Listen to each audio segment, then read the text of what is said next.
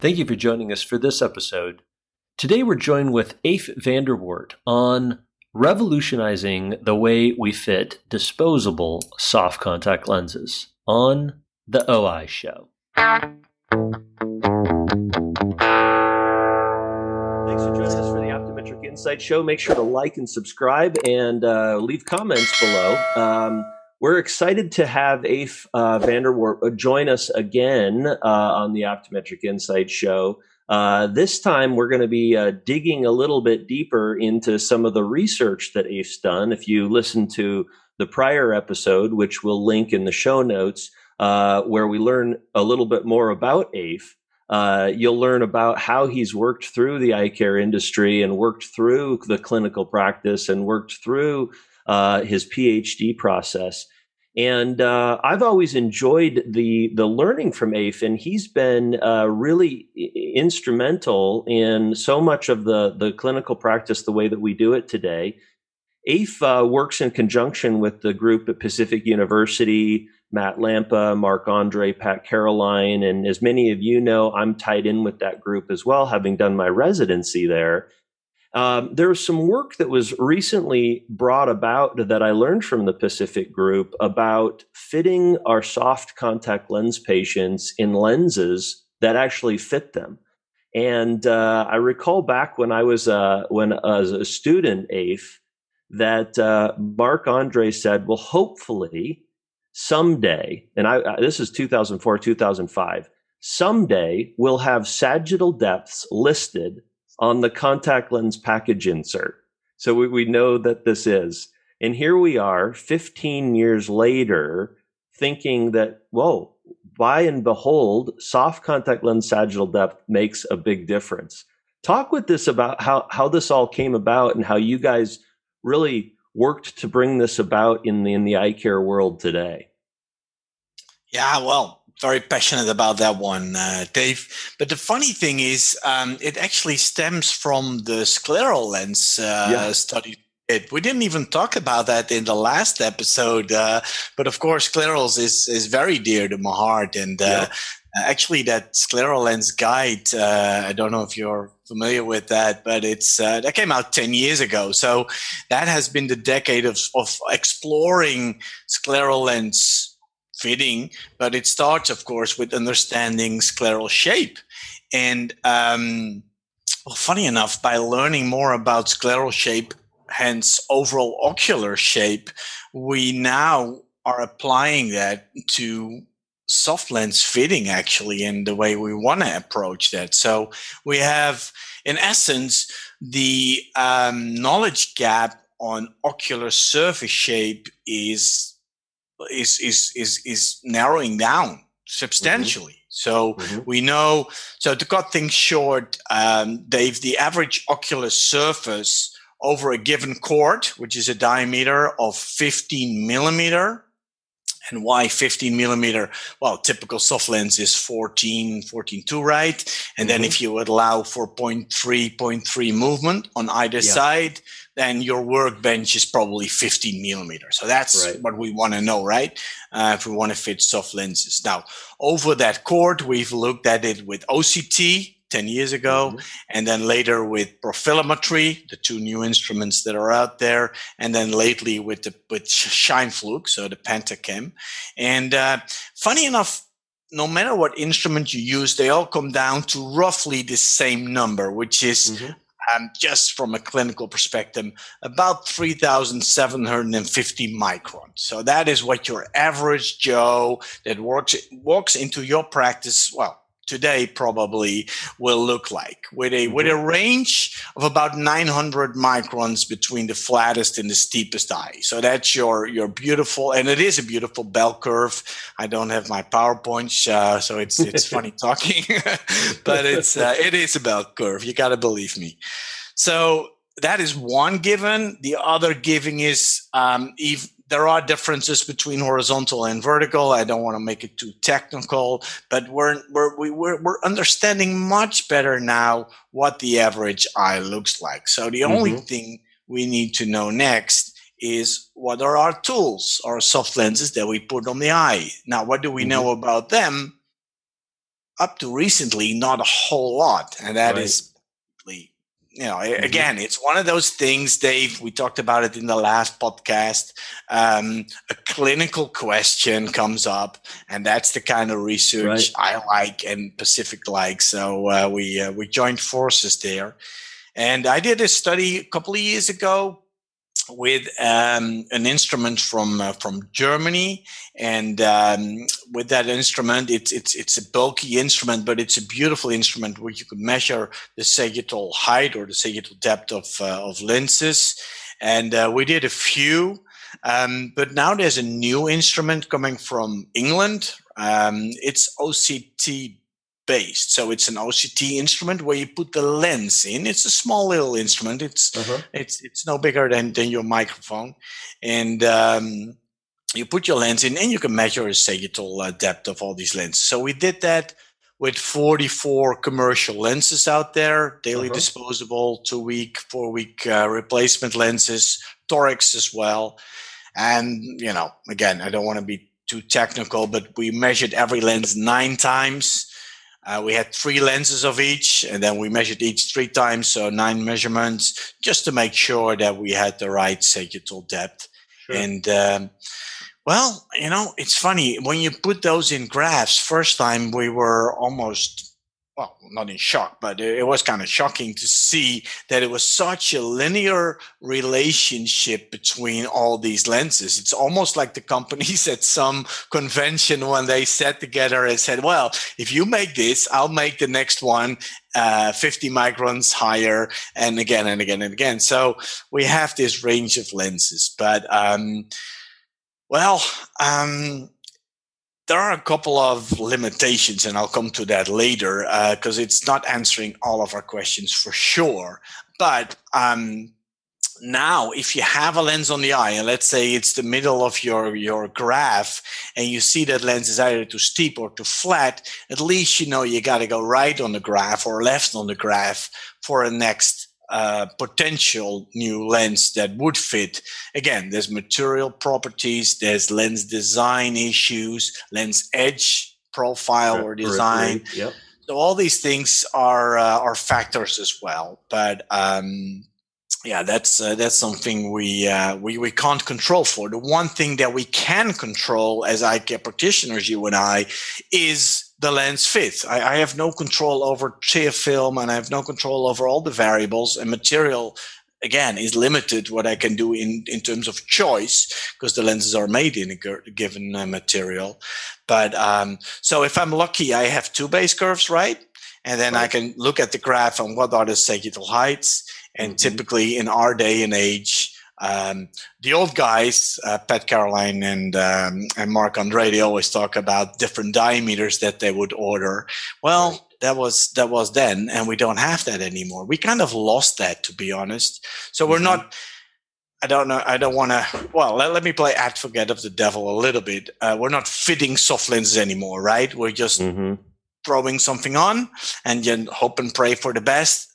And the worst part, Dave, is that if it doesn't work, we don't know where to go next. We have no idea, basically, uh, to go. Well, with right. the graph, at least you have a first indication where to go next. And yeah. uh, a good friend of ours, John Gelles, you know him pretty well as well, I'm sure. Yep. Uh, he works in uh, in New York, and he has this practice with a lot of keratoconus eyes, so very steep eyes, and a lot of post refractive surgery, which are typically the more mm-hmm. flatter eyes.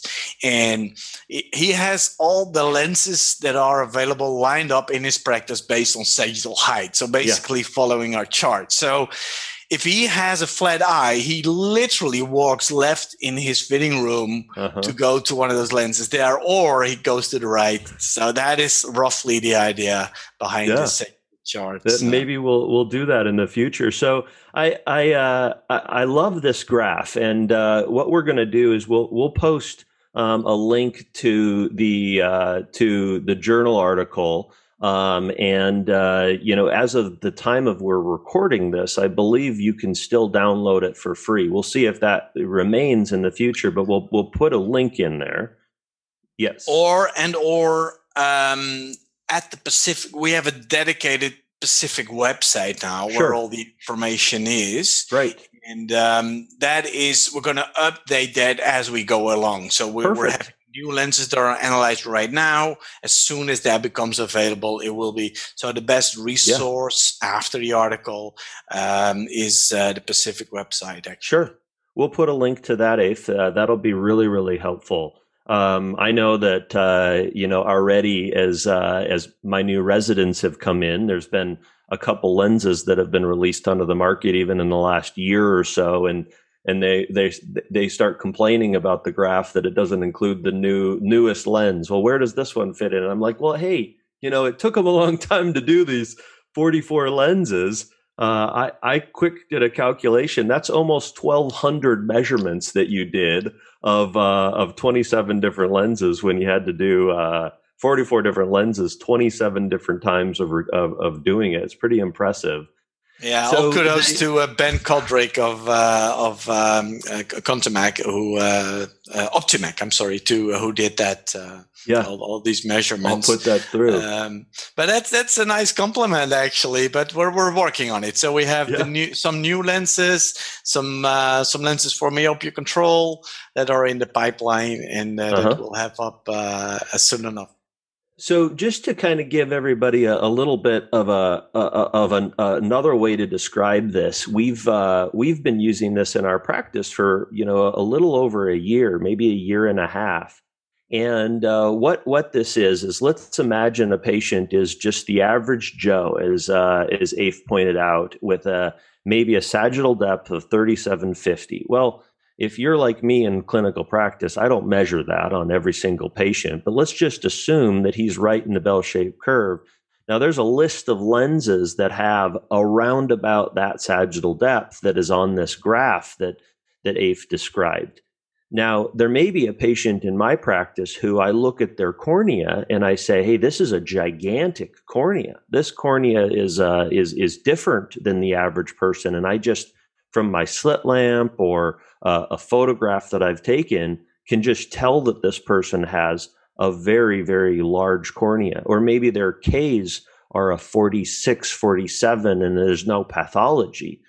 Well, in that case, I may be driven to the right, so to speak, in this particular case, or vice versa, uh, with a lower sagittal depth, which usually is a smaller cornea or a flatter K. Not always, but usually the sagittal depth could be related to that. Is that, you know, somewhat what you're thinking, Eef, as well? Yeah, exactly. Especially the combination, of course, of, of a smaller cornea with a uh, with a flat K, then you know that eye has a very low sagittal uh, sagittal height or depth. Um, and there is, of course, a point, Dave, where you cannot fit your eyes with the standard lenses that we have anymore. Mhm. So um, the difference, for instance, between if a lens has two base curves, right? So some of the lenses have two base curves. Sure. The difference between lens A and B uh, is typically 275 microns. So that's not a whole lot. So that's your your the tools that you have. But remember, the eyes from flat to steep in the normal population, we're not talking cones and everything, is about 900 microns. So you Mhm. can. It's it's easy to tell that on the left, far left, and far right of the spectrum, there is an area where you cannot go with your standard soft lenses Yeah. anymore, and that is Yeah. also what we're trying to say. That's what I said. Uh, SAGS is not going to solve all of our problems. It's a starting point. So I think best thing is to do is actually see if you can measure the ocular surface and find normal eyes. So Mhm. I always uh, you know use this anagram in my in my lecture with a beautiful Disney picture, finding Nemos. It's about Mhm. finding normal eyes measured ocular surfaces. If if your eye falls in the normal range, whether you do it by by central K's, corneal diameter, or the combination of those, that's probably Mhm. better. Um, and if you can throw in eccentricity, that would help too. Um, or you take uh, a topographer like a Medmont that measures the corneal data, but if you measure the angle out on the cornea and assumes that that angle's transitions into the sclera, Mhm, which often right. does, you can predict the overall sagittal height over 50 millimeters. Or if you happen to be a scleral lens fitter and have one of those profilometers or OCTs or whatever, then you could actually measure the ocular surface. But yeah. one of these three methods, find your NEMOs, and then if you have one of these, then you can use the charts and see if you can play mm-hmm. with that. Mm-hmm. But also, so I think we, we should be careful not to fit everybody with a custom lens. It doesn't make sense. The commercial right. lenses that we have are the best we ever had. You know, they're mm-hmm. they're up good to, material. Yep. Material. They're thin. Uh, can dispose daily if we mm-hmm. want. Um, so it's not going to get much better than that for right. a patient.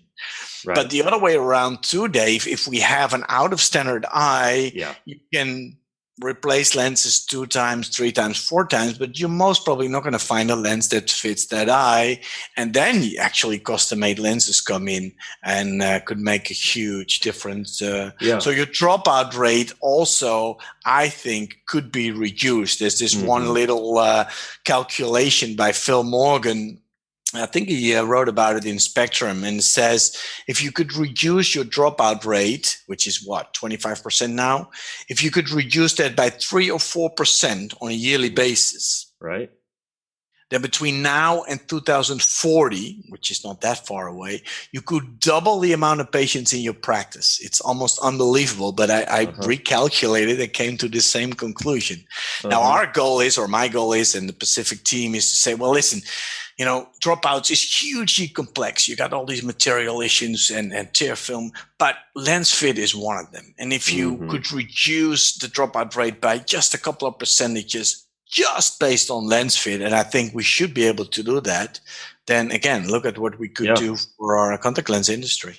Well, I can speak to as a clinician using that information. Uh, we were given the graphs, uh, you know, as you guys were developing them with the Pacific team, and they were kind of sharing them with me. And, you know, in clinical practice, we had, uh, you know, a patient who was referred to the clinic because they were ready to drop out of their lenses and they had tried every lens that was out there, right? They had, they had tried them all.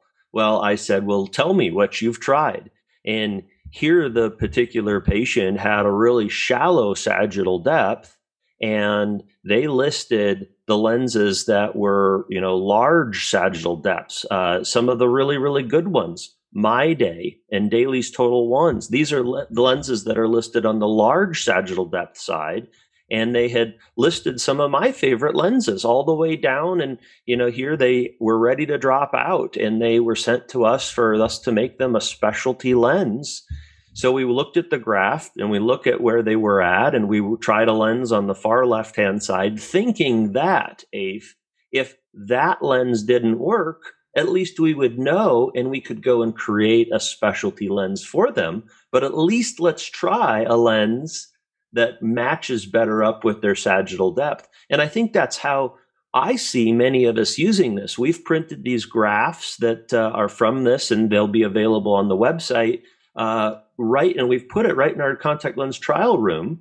And so we go into the trial room because we haven't organized them by sagittal depth like John has. Um, and we look, well, what is the patient worn? Are they struggling and are they not struggling?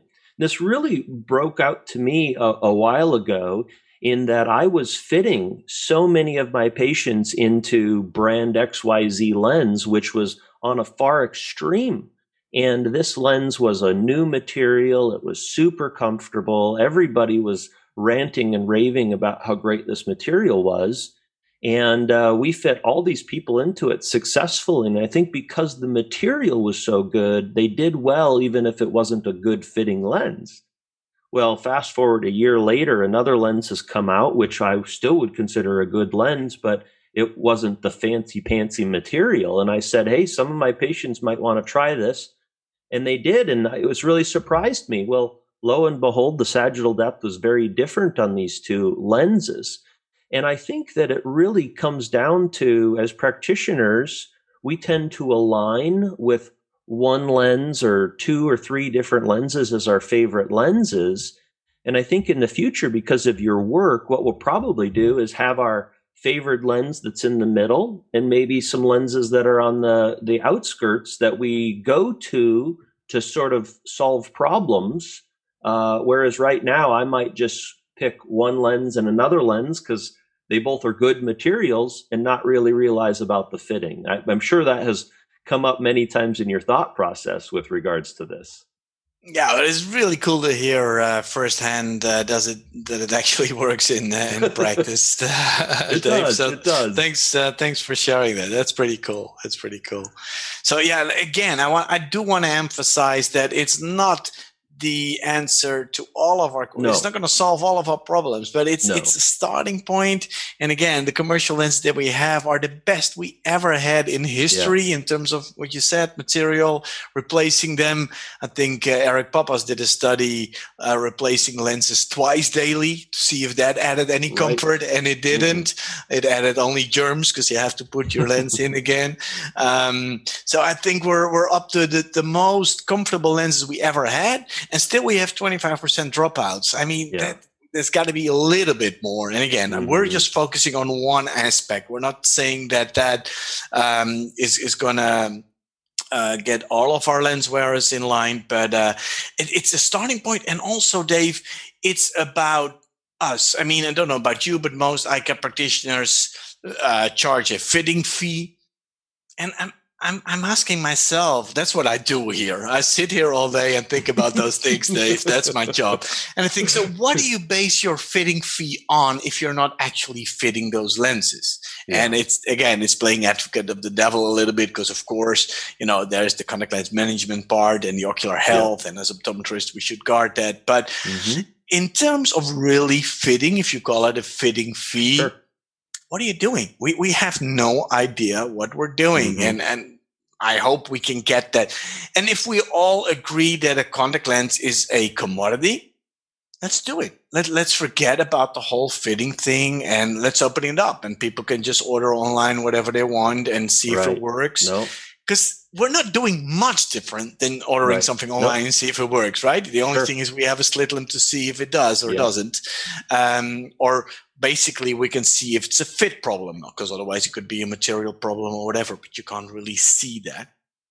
So yeah that's that's really uh, our goal a little bit and it stems from our good history here in the Netherlands and also at Pacific actually about, you know, the background is rigid lenses and actually fitting lenses and you know exactly what you're doing with okay, or okay, you're exactly know what you're doing topography has added to that based on topography you know even better what you're doing and what you're mm-hmm. changing to the eye. And the one thing and even sclerals are more of a science in terms of fitting than soft lenses. So i think that's next on my list at least to look at and see if we can improve it and uh, see if we can get some grip on the fitting part of soft lens fitting again. Yeah that would be really cool. Yeah yeah I agree with you. Thank you so much for helping uh, helping us clinically know what we're doing. I mean, we're doing it, but we don't know what we're doing. There's a lot of guesswork in this fitting process that we're doing. But you're letting us know that we have the tools uh, at our disposal. You're letting us know that we have the sizes and the measurements to uh, accurately fit this. And I think about you know sometimes what we do as uh, as as practitioners is kind of like you know, taking your kid to the shoe store and uh, they've got all the shoe sizes and all those, everything's right there. And you're just trying shoes on, not knowing the size of your kid's foot. Whereas if you go and you measure the size of the kid's foot, you can streamline that process. And I don't mean to oversimplify what we do, but if we can actually do some measurements and know more about the eye than what we right know right now, with base curve and diameter. And, you know, I think one of the other things that we didn't mention in our discussion is that you measured some lenses from some manufacturers compared to other manufacturers where the base curves were very similar to each other, but the sagittal depth was one or 200 microns difference.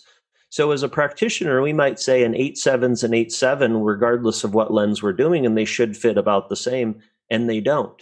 Uh, and so by having these measurements really can help, you know, was that a surprise to you guys when you were looking at that data? Uh, not really. It was a confirmation of what we thought, but it's even worse than that, or worse. But it there could be two or three hundred microns difference. Uh, top of my head, uh, Dave, between one eight six and the next eight six. Mm-hmm. Uh, so also for eye care practitioners, but certainly for patients, you know, they may be tempted, and some online platforms actually do that to say, well, you got this eight six now why don't you go to that 8.6 and of course diameter p- plays a big role in that yeah. if you go bigger with the same base curve then your sag height goes up but even with similar diameters different 8.6s could have substantial differences in sag height so yeah, yeah. and it's funny you mentioned that shoe thing um, and we didn't rehearse this or anything, but a student of mine um, not too long ago said, when I tried to explain this, he said, "Ah, I get it," because we were talking about central K's and how it does not translate to the right. overall height and to the cellular height of the lenses. And he said, "So what I do is I try to measure the size of the toe." to predict how big the foot is and that is what you're doing with so you you said measuring nothing but yeah. no, usually we do central K's sure believe me, Dave, there's no correlation between central K's and the overall sagittal height. So it's right. indeed measuring a toe to predict how big, what, what the shoe size is. It's, yeah. uh, it's a first step, but it's well, definitely cool. more than that. hey, well, thanks, buddy. I sure appreciate uh, you joining us for the Optometric Insight Show and sharing your experience, sharing your knowledge, sharing your research, and uh, really helping clinicians be better. And at Optometric Insights, we're about accelerating success. And tools like your research really helps get to the end point successfully far faster. So thank you so much for joining us and uh, have a have a fantastic day in the Netherlands. Looks like uh, looks like you have more sunshine there than I do. We're seeing each other over video. You you guys aren't all seeing us, but uh, it looks like it's a beautiful day there. thank you, Dave, and, and thank you for your tools for this platform. And and it's all about helping each other and talking about this and uh, see if we can do better together. I think we have a common goal. For instance, in, in, in reducing dropouts, and we should all work together. The big companies, the smaller companies. I don't see them as you know them and and, and us. It's uh, we could grow this uh, this contact lens uh, industry even even better by, Absolutely. by by looking at all that. Yeah. Well, thank you everybody for joining us for this episode of the Optometric Insight Show. Make sure to like and subscribe and uh, join us for future episodes. Please note down in the show notes that uh, we've got uh, information about the, uh, the, the guide with regards to the sagittal depths, uh, uh, links to Pacific's website where they're going to be keeping things up to date as new lenses come available.